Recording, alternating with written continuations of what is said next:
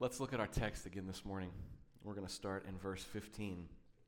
And Paul opens with a very important phrase that's going to kind of set the tone for where we go this morning. He says, Pay careful attention then to how you walk. This is one of Paul's favorite ways of saying how you live. And he says, Not as unwise people, but as wise. So we can see a, a theme that begins to start in chapter 4 and continues here. In chapter 4, by his grace, we've, we've put on Jesus. We're sealed by the Holy Spirit. We're loved. We're children of light. And so you saw this last week and the week before, and it continues today here on the screen. You're loved, so don't settle for lust. You're light, so don't settle for darkness. You're wise, so don't settle for foolishness. So the first half of our text this morning has a very clear aim. You are wise in Christ, so don't live like a fool. We are, by nature now in Christ, not fools. We have the wisdom of God. So, brothers and sisters, if you are a born again believer, you are indwelt by God's own Spirit, and He is the wise counselor. And earlier in Ephesians, we talked about how even though we are adopted sons and daughters, we can live like orphans.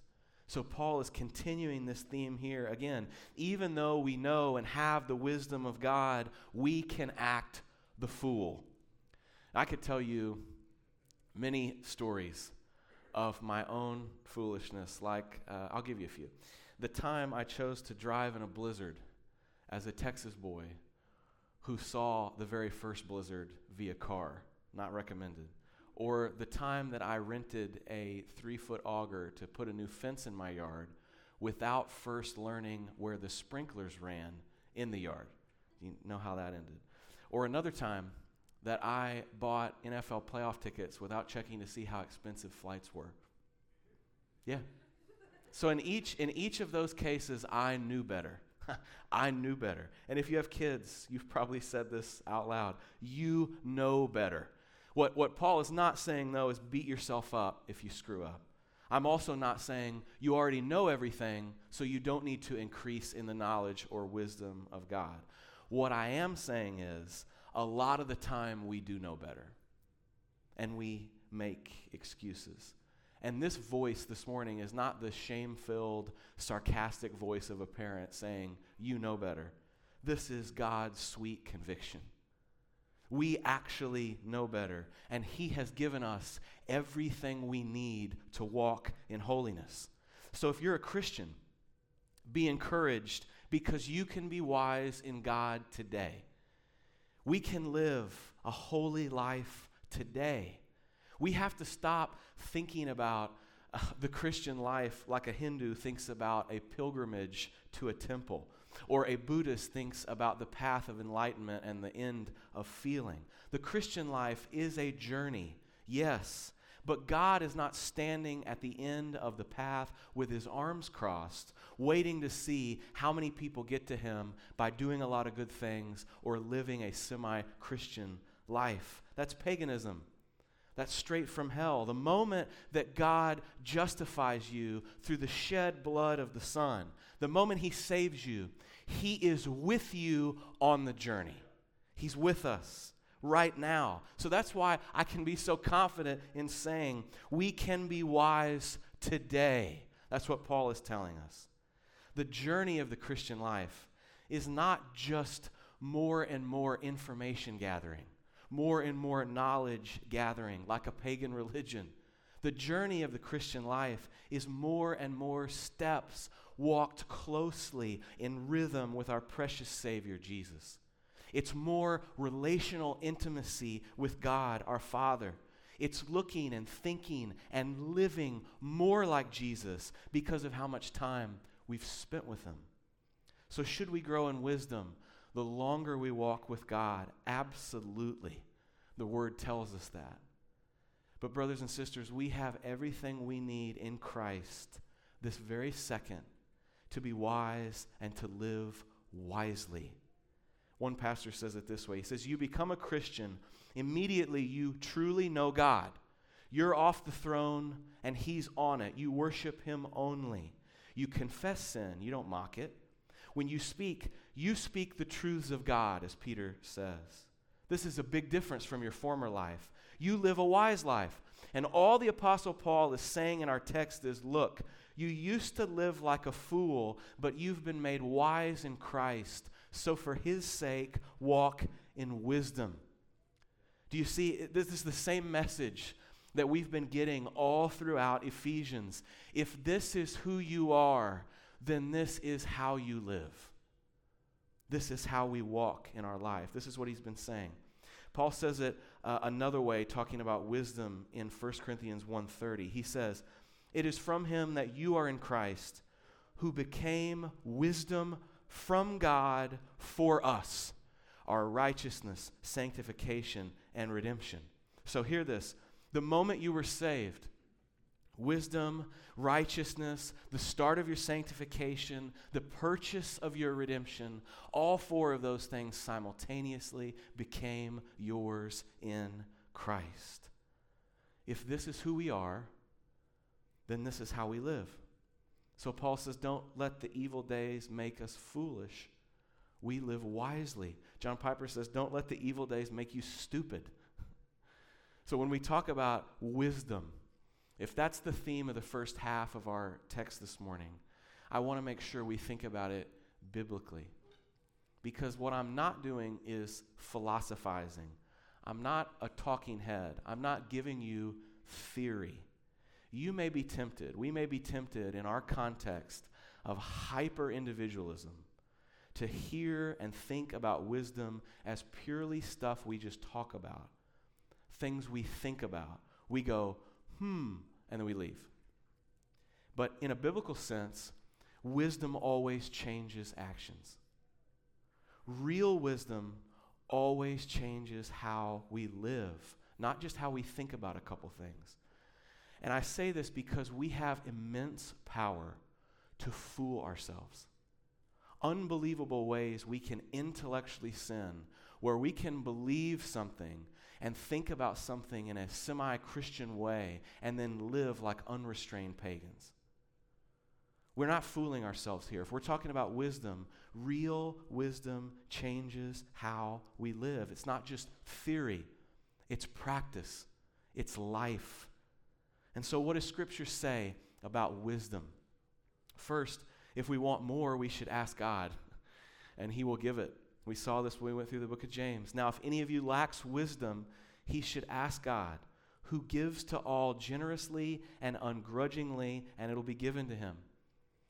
Scripture also says that the way of wisdom is an ancient path, not a new one. It's important in our context. Jeremiah 6 16. This is what the Lord says Stand by the roadways and look. Ask about the ancient paths. Which is the way to that which is good? Then take it and find rest for yourselves. Scripture also says that all wisdom resides eternally in Christ. He is the wisdom of God. In Revelation 5, when uh, we see the myriads of myriads of angels and saints around the throne praising God, they say with a loud voice, Worthy is the Lamb who was slaughtered to receive power and riches and wisdom and strength and honor and glory and blessing. Scripture says that fools build their lives on sand, but the wise build their life on the words of Jesus, the rock of the word, Matthew 7. And then finally from Proverbs 2 wisdom is found here in God's word. We have to be in this. It says in, in Proverbs 2 My son, if you accept my words and store up my commands within you, listening closely to wisdom and directing your heart to understanding. Furthermore, if you call out to insight and lift your voice to understanding, if you seek it like silver and search for it like hidden treasure, then you will understand the fear of the Lord and discover the knowledge of God. For the Lord gives wisdom. From his mouth come knowledge and understanding. He stores up success for the upright. He is a shield for those who live with integrity, so that he may guard the paths of justice and protect the way of his faithful followers. So, if we want to be wise and travel on the good path, the ancient path, then we need to be living in God's Word, storing it up in our hearts, knowing that, Paul talks about more later, the fool avoids God's Word. He or she doesn't see it for the treasure that it is. In verse 16, Paul says, We need to make the most of the time. This can be translated and is in some translations as redeeming the time. But one of the best ways to render this is purchasing opportunities. The imagery here that Paul is using is, is of a person, a wise and a shrewd merchant with pockets full of cash. Imagine that cash is the grace that God has bestowed on us through Jesus. So he has a lot of it. And he's walking through the market and he's aware and present and he's looking for every good opportunity for God's kingdom. And he's reaching out and he's purchasing it, he's buying it. Paul uses the same word in another letter in Galatians 6. He says, Therefore, as we have opportunity, let us work for the good of all, especially for those who belong to the household of faith. So, Paul is saying the wise person is a person who seizes every opportunity for Christ and his kingdom. And yes, when we talk about laziness and a hustle mentality, a lot of you do hustle. So if you think I'm pushing back against just laziness, that's not the only problem here. Yes, a lot of you hustle. But to serve what master? God or money? Your comfort or Christ? And some of us are lazy. And we have to realize that nobody drifts into holiness. You don't accidentally get ripped sitting on the couch. Everything in this life, if you don't carefully monitor it, drifts into decay and neglect. A garden that you don't keep fills with weeds and it dies. We have to know that nobody drifts into holiness. So, how many Christians just coast through life? Just letting life happen to us, living our days on autopilot. Paul is saying, don't do that. Christians don't just react, we proactively act. We don't let life happen to us. So, hidden here in this paragraph is another example of how the wise live and the fools live. Fools coast and float through life, other fools hustle and sacrifice their lives and families at the altar of comfort and money. But the wise proactively snatch the time. They purchase it, they own it for God's glory. And look at the rest of verse 16. Making most of the time because the days are evil. The days are evil. Now, some of us, we roll our eyes at idiot celebrities in red spandex wearing devil horns, making a fool of themselves. I mean, I, that, that's what Paul is talking about here. That's, that's not what Paul is talking about here. This letter is not written to 2023 America. Don't hear this verse. I've heard this verse manipulated and used as some kind of political battle cry to return to the good old days. There are no good old days. The days were evil in the 50s when we had a collective Christian morality here in the United States. The days were evil in AD 60 when this letter was written. The days were evil under your favorite president. The days are evil because we're not talking about a cultural battle or a political battle. Paul is talking about a cosmic struggle. We, we have to realize we are behind enemy lines. If you're an American, you're behind enemy lines in Iran. You're also behind enemy lines in America. Because this world, this present world, is not our home.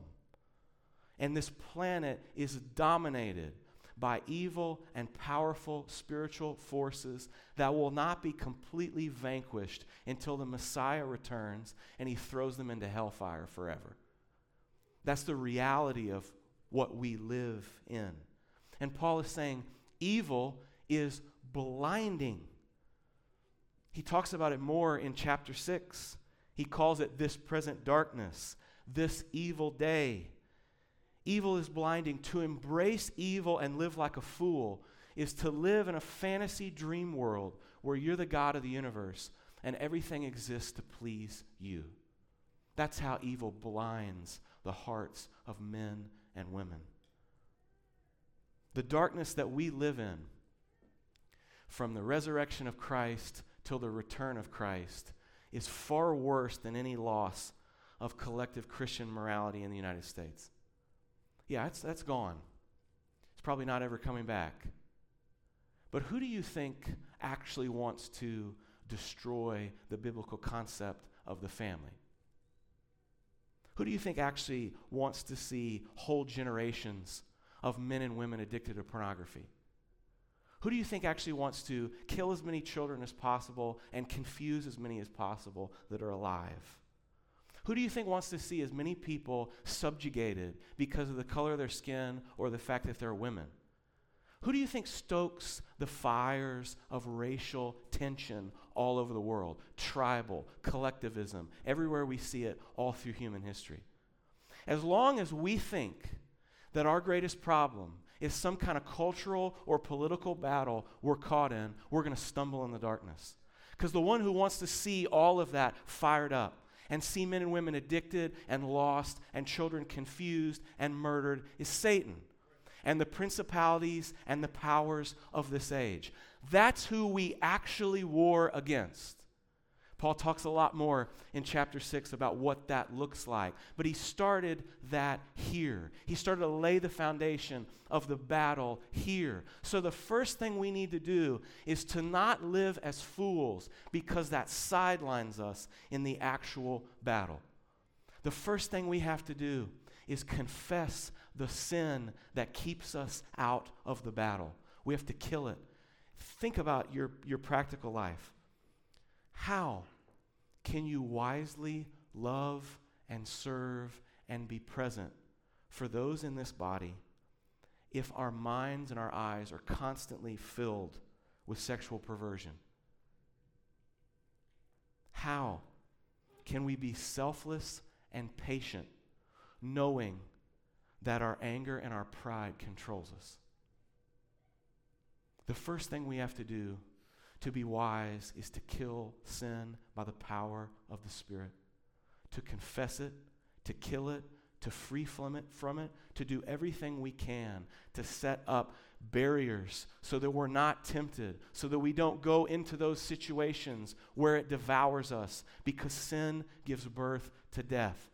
The fool is blinded by his own pride and arrogance and walks headlong into destruction. The wise are on guard, looking, knowing that they're not in a cultural or political battle mainly, but that they're in a cosmic battle. And the devil is like a roaring lion, prowling around looking for someone to devour. So open your eyes. That's what Paul is saying. He, he said it at the end of last week Awake, O sleeper. Look up, Christian. Open your eyes. Stop being distracted by meaningless garbage and realize the thing that's going to do you in is not a political struggle, but your own sin. That's what's going to kill us. That's what's going to ruin your marriage and your children's lives and this church and your family is if we don't take sin seriously. So Paul says, don't be foolish, but understand what the Lord's will is to walk in the light, to not stumble around in the darkness. And we're going to see verses 18 through 21 living filled by the Spirit. This is the Lord's will for us. let's go to verse 18. Don't get drunk with wine, which leads to reckless living, but be filled by the Spirit. Now, some of you because I know because I've talked to you, you've come out of extremely conservative Baptist or Pentecostal churches, and this may be the first place that doesn't put you under church discipline if you have a drink or smoke a cigar. But Paul says in many other places, Christian freedom is not a license to sin. Some brothers and sisters here can have a drink and not think about alcohol for another month. Some of you cannot do that. And so let this text be what it plainly is a warning from Paul. The drunk you is not the real you, it's the you most numb to reality. I'm going to put this quote on the screen so you can see it. This is real, real wisdom from a writer. He said, I used to think that when the Bible told me not to do something, like not to get drunk, it was self denial for the sake of self denial. Forsaking worldly pleasures was just a way to declare that I was a Christian, to set myself apart from all the bad people. But in Paul's picture, though, this kind of self denial is not merely a loss, but a trade. Not mainly a forfeiting, but a fulfilling. Forsaking drunkenness isn't just a name tag for righteous Christians, it's a path to becoming a more whole and happy person. Because in drunkenness, we retreat and surrender to sin inside of us, accepting that the broken me is the real me I'll always be. But in the Spirit, we cleanse and advance ourselves with real truth, grace, hope, and joy, not artificial and expiring counterfeits. So, just like we said two weeks ago when we talked about sexual brokenness and addiction, don't fight this alone. If this is your struggle, if this is your temptation, confess, get help. Don't hide here until this sin destroys your family or hurts one of your brothers and sisters here. Confess it, kill it, get help. Come to us. I've seen Christ deliver people from every kind of affliction and addiction. He can. He can. So don't live alone, don't hide. Whatever that is, whatever you hear when I talk about drunkenness, if that's not the thing that enslaves you, still kill it, confess it, walk in the light as he is in the light, like a wise Christian. We see this whole paragraph, Paul is contrasting the fool and the wise. The fool wastes their time. They live carelessly. They let life happen to them. They let culture raise their children. The fool isn't at all concerned with the Lord's will. The fool gives themselves over to substances and ignores addictions. The fool walks alone, or he or she walks with other fools. Proverbs says the fool lies, slanders, fights constantly. They're proud, angry, and despise correction but the wise drink deeply from the well of salvation, the living water, and they submit and they honor and they learn and they grow in friendship with Jesus. This drinking analogy works so well here because we can wrap our minds around it. This is repeated consuming of God's word. This is weekly enjoyment of God's people gathered corporately to worship. So we're going to see in the second half of this paragraph the big picture Paul lays out of what it means, what it looks like to live a life filled by the Spirit. So when we're talking about the presence of God's Spirit in our lives, we have the promised presence of God. This is our salvation. This is the moment, as Paul said earlier in Ephesians, where we are sealed. This is a one time, for all time event for every Christian. We belong to God. We're adopted by God. The shed blood of Christ covers our sins, and we're clothed in Jesus' righteousness. That's the promised presence of God. And there's the manifest presence of God. And this is a sweet gift and increasing awareness of God's work in our life, of His real presence in our body, of His giftings that He's given us to bless each other. And that can happen to an individual and it can happen corporately God's sweet, manifest presence, the increasing sanctified life. So Paul says, look at verse 18. B. But be filled by the Spirit, speaking to one another in psalms and hymns and spiritual songs, singing and making music with your heart to the Lord, giving thanks always for everything to God the Father in the name of our Lord Jesus Christ, submitting to one another in the fear of Christ. Hear, hear this. Speak, sing, make music with your heart, give thanks, submit. Paul is describing the whole life of Christian community.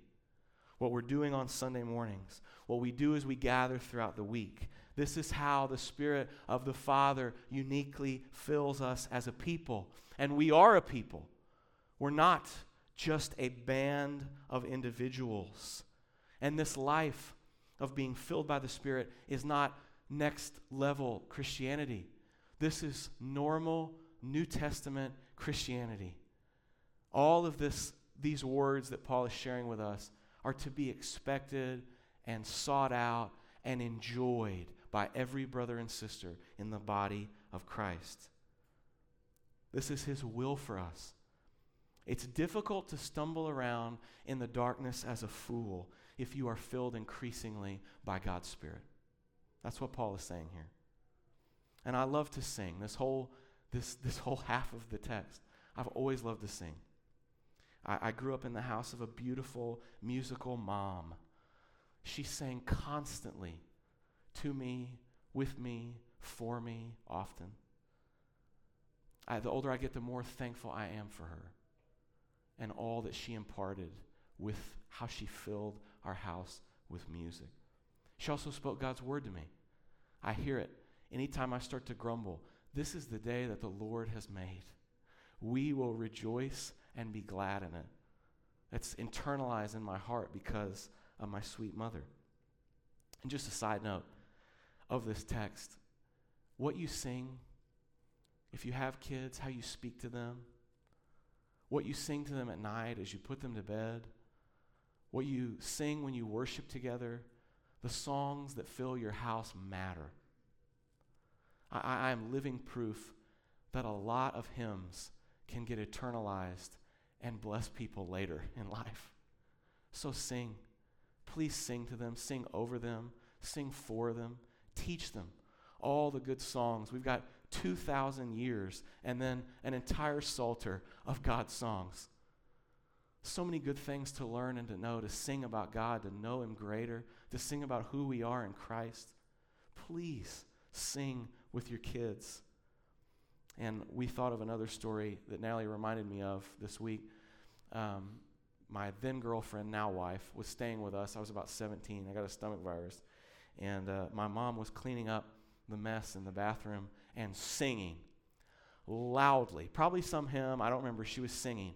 And years later, Natalie went to her and said, Man, I remember that. I thought that was so sweet how you were serving your son and singing. My mom looked at her and said, Well, when you sing, you can't smell if things stink. what, a, what a trick, moms and dads. You're welcome, right? But also, that'll preach. Man, it's difficult to notice when things stink if you are singing. That's another thing that Paul is teaching here. The joy of the Lord is our strength. It's just true in life. So sing. Sing here. Sing at home. Sing when you're confused about your life. Sing when you're grateful. Sing when you clean up messes. Sing when things don't make sense and you need to get your heart and your mind in alignment with the goodness of God. I think this might be one of my favorite quotes of all time from John Stott. He says, A Buddhist temple never resounds with a cry of praise. Mohammedan worshippers never sing. Their prayers are at the highest prayers of submission and of request. They seldom reach the gladder notes of thanksgiving. They are never jubilant with the songs of the forgiven. We are. And so you see in verse 19, speaking to one another in psalms and hymns and spiritual songs, singing and making music with your heart to the Lord. Does this smack of a boring assembly to you? Where people just stand there with their hands at their side, wishing they were somewhere else? No, this sounds expressive and honest and unashamed Old Testament David, and joyful. We need Jesus and we need Jesus' people. Who else is going to speak God's word to you? Where else will we gather together and sing songs in adoration of God? And if you're like me and tempted sometimes to be a cynical fool, the solution to that is to sing. To sing. It'll warm your heart. Declaring the truth of, of God's love and God's word will awaken you out of the darkness and into reality.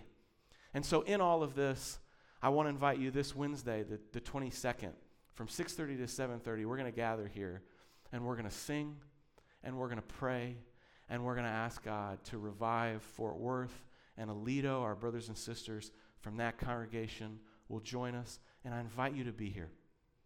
No matter what's happening in your life, no matter if you feel like you can't sing, what a blessing every Sunday morning is when some of us gather in here downtrodden and depressed, and our brothers and sisters sing for us. And they sing over us. And the truth of God's word doesn't change despite our circumstances. God works good through all evil for his people. He does. So Paul says also that these hymns and songs and this music of the heart. So if you feel like, ah, I don't sing very well, it's okay. You can sing music of the heart. But also, please do sing audibly. Do both. But Paul says all of these things should be directed to the Lord. Every time Paul uses the word for Lord, he is referencing Jesus. So these are Christ centered songs of victory. So we don't serve a dead king. We don't rally under the banner of a mere man. We don't sing songs of weak hope. I'm not standing here gathered with my family in just the house of a mere man or someone that we revere as a wise teacher. I'm here, you're here, gathered in the house of the cosmic king. And what does his banner say? His banner says, It is finished. The war has totally, completely been won by Christ. So we sing a song of joy because the suffering Savior drank down every drop of God's wrath that was headed right for me and right for you. And we can celebrate, it is finished. Paul says this What then are we to say about these things? If God is for us, who can be against us? He did not even spare his own son, but he gave him up for us all. How will he not also with him grant us everything? Who can bring an accusation against God's elect? He is the one who justifies. Who is the one who condemns? Christ Jesus is the one who died, but even more, he has been raised. And he also sits at the right hand of God and he intercedes for us. Who can separate us from the love of Christ? Can affliction or distress or persecution or famine or nakedness or danger or sword, as it is written, because of you, we are being put to death all day long. We are being counted as sheep to be slaughtered. No! In all these things, we are more than conquerors through him who loved us. For I am persuaded that neither death, nor life, nor angels, nor rulers, nor things present, nor things to come, nor powers, nor height, nor depth, nor any created thing can separate us from the love of God that is in Christ Jesus. That's my song. That's what I sing. That's what we need week to week, day to day. Nothing can separate us from the love that God has for us in Christ. So if you're not a believer, or you're watching this and you're a skeptic, this is the song that you're being invited into. You don't have to be the fool. You don't have to stumble in darkness, in misery, knowing that your sins and your addictions will never let you go. Those chains can never be broken. The call this morning is the gospel call to repent, turn from sin, and believe and trust in Christ. He is an all sufficient Savior. Nothing can come against him and win. Nothing that you have done in your past or thought of doing or are plagued by can he not completely destroy and wipe away and wash you clean through his perfect shed blood. Paul says in verse 20, we should give thanks for everything. And I want to note that Paul doesn't say, we give thanks in everything, which he does say in other parts of his letters. But here he says, for everything. And I want you to feel the weight of that. It's a radical statement. What, what kind of disposition, what kind of attitude and beliefs do we have to have about God to be able to praise Him from bringing good out of any evil that's happened to us? You have to believe and be filled by the Spirit in such an overflowing way where you see God as infinitely wise and infinitely good and infinitely loving and infinitely concerned about your not temporary happiness, but eternal happiness. You have to bank everything, your very lifeblood, on the sovereignty of your Father in all things. This is total and radical dependence on God. No plan can save me. No amount of money, no attempt to be extraordinarily healthy can be banked on. Every day, 100%, I have to bank on the fact that my good Father loves me.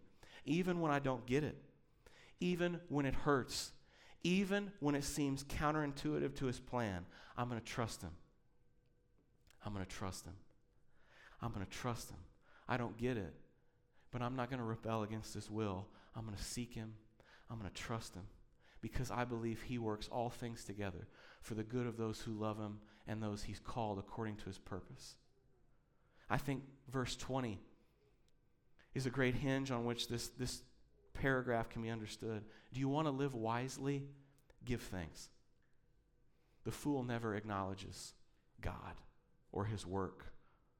The fool always takes credit.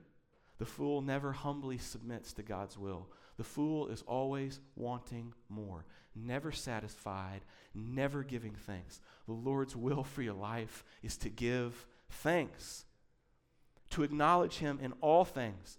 A truly grateful life will always be directed by God because the act of giving thanks protects us from a multitude of terrible sins. Thankfulness, gratefulness, this is the root that anchors us to the reality of God's goodness and power and faithfulness to us.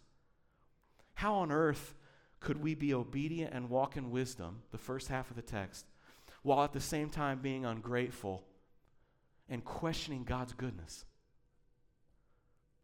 So this morning, I want to leave you with a question Is this your attitude toward God right now? And if you're a Christian sitting here, and you're wondering why. Why am I not experiencing the fullness of the Spirit of God in my life? You have to answer that question. What is my attitude like towards God? Do I give thanks in all things? Do I trust Him even when it clearly does not make sense? And if that's your disposition towards God, that He's so infinitely wise and so infinitely good that some of the most painful things that have ever happened in your life are working for your eternal good. What kind of disposition are you going to have towards your brothers and sisters here at this church? Verse 21. This is going to be our attitude submitting to one another in the fear of Christ. We're going to have the attitude of radical love, and we won't have to fake it because if we really believe that everything in our life is given to us by a loving Father who is concerned about our holiness in Christ, then no brother or sister here is a pain. No brother or sister here is an enemy or a them or a thorn in our side. Because God has brought us together for a reason. You want unity? That's the key to unity thankfulness and gratefulness for all that God does in our life. That's the kind of unity that the world looks at and can't make sense of. How does a people so diverse, from so many different backgrounds and socioeconomic classes, not just give each other a hug on Sunday, but actually open our homes and our wallets and our lives to each other in meaningful ways? What makes sense of that? The love of Christ. You want to do better evangelism? love your brothers and sisters better. You want open doors to talk with your coworkers about why you're different? Show radical love to those who are in this church. That's one of the ways we can do it. That's what Paul is saying here. If by his grace I can be so filled with the Spirit, gathering here, singing songs, speaking the word to one another, showing love, submitting to each other out of mutual love and respect. The example there that I think Paul is probably referencing is so perfectly encaptured in Christ washing the feet of his disciples, where he takes off his outer garments and he gets down to wash their feet, and they are in absolute horror, really, that he is doing this because that's not how the dynamics of power work here. You're our master, not our friend. And the whole dynamic shifted and changed. And Jesus said, If this is true of me, if I can wash your feet as your Lord, you can certainly do this for each other. That's mutual submission and love. So if I can be so filled by the Spirit in that way that I can give thanks for the good that God has accomplished through the most painful moments in my life, I can love each and every one of you in the way that Christ has called me to. And that's what I want to leave you with this morning. Do you give thanks? Do you see God working good in all things? Do you stumble around in the darkness? Are you plagued by something you need to confess and turn from? And I also want you to remember the power of speaking God's word, of singing God's word, of filling your homes and your heart with the goodness of Christ. We have to be here together experiencing that. And then we can fulfill the law of love. We can submit to each other and honor each other where there's no weird power dynamic here but it's all mutual respect and love because of what Christ has done.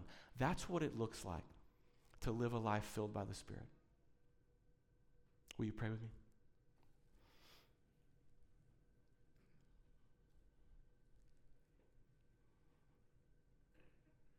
Father, we need you to convict.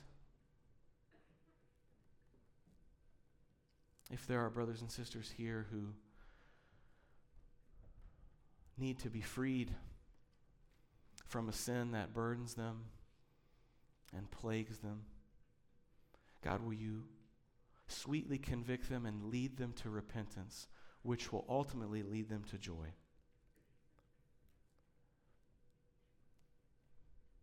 For those of us who have a difficult time loving our brothers and sisters here, will you help us remember Philippians 2 Do nothing out of selfish ambition or conceit, but in humility consider others as more important than yourselves. God, will you fill us with your Spirit as we increasingly drink from the well of Christ's love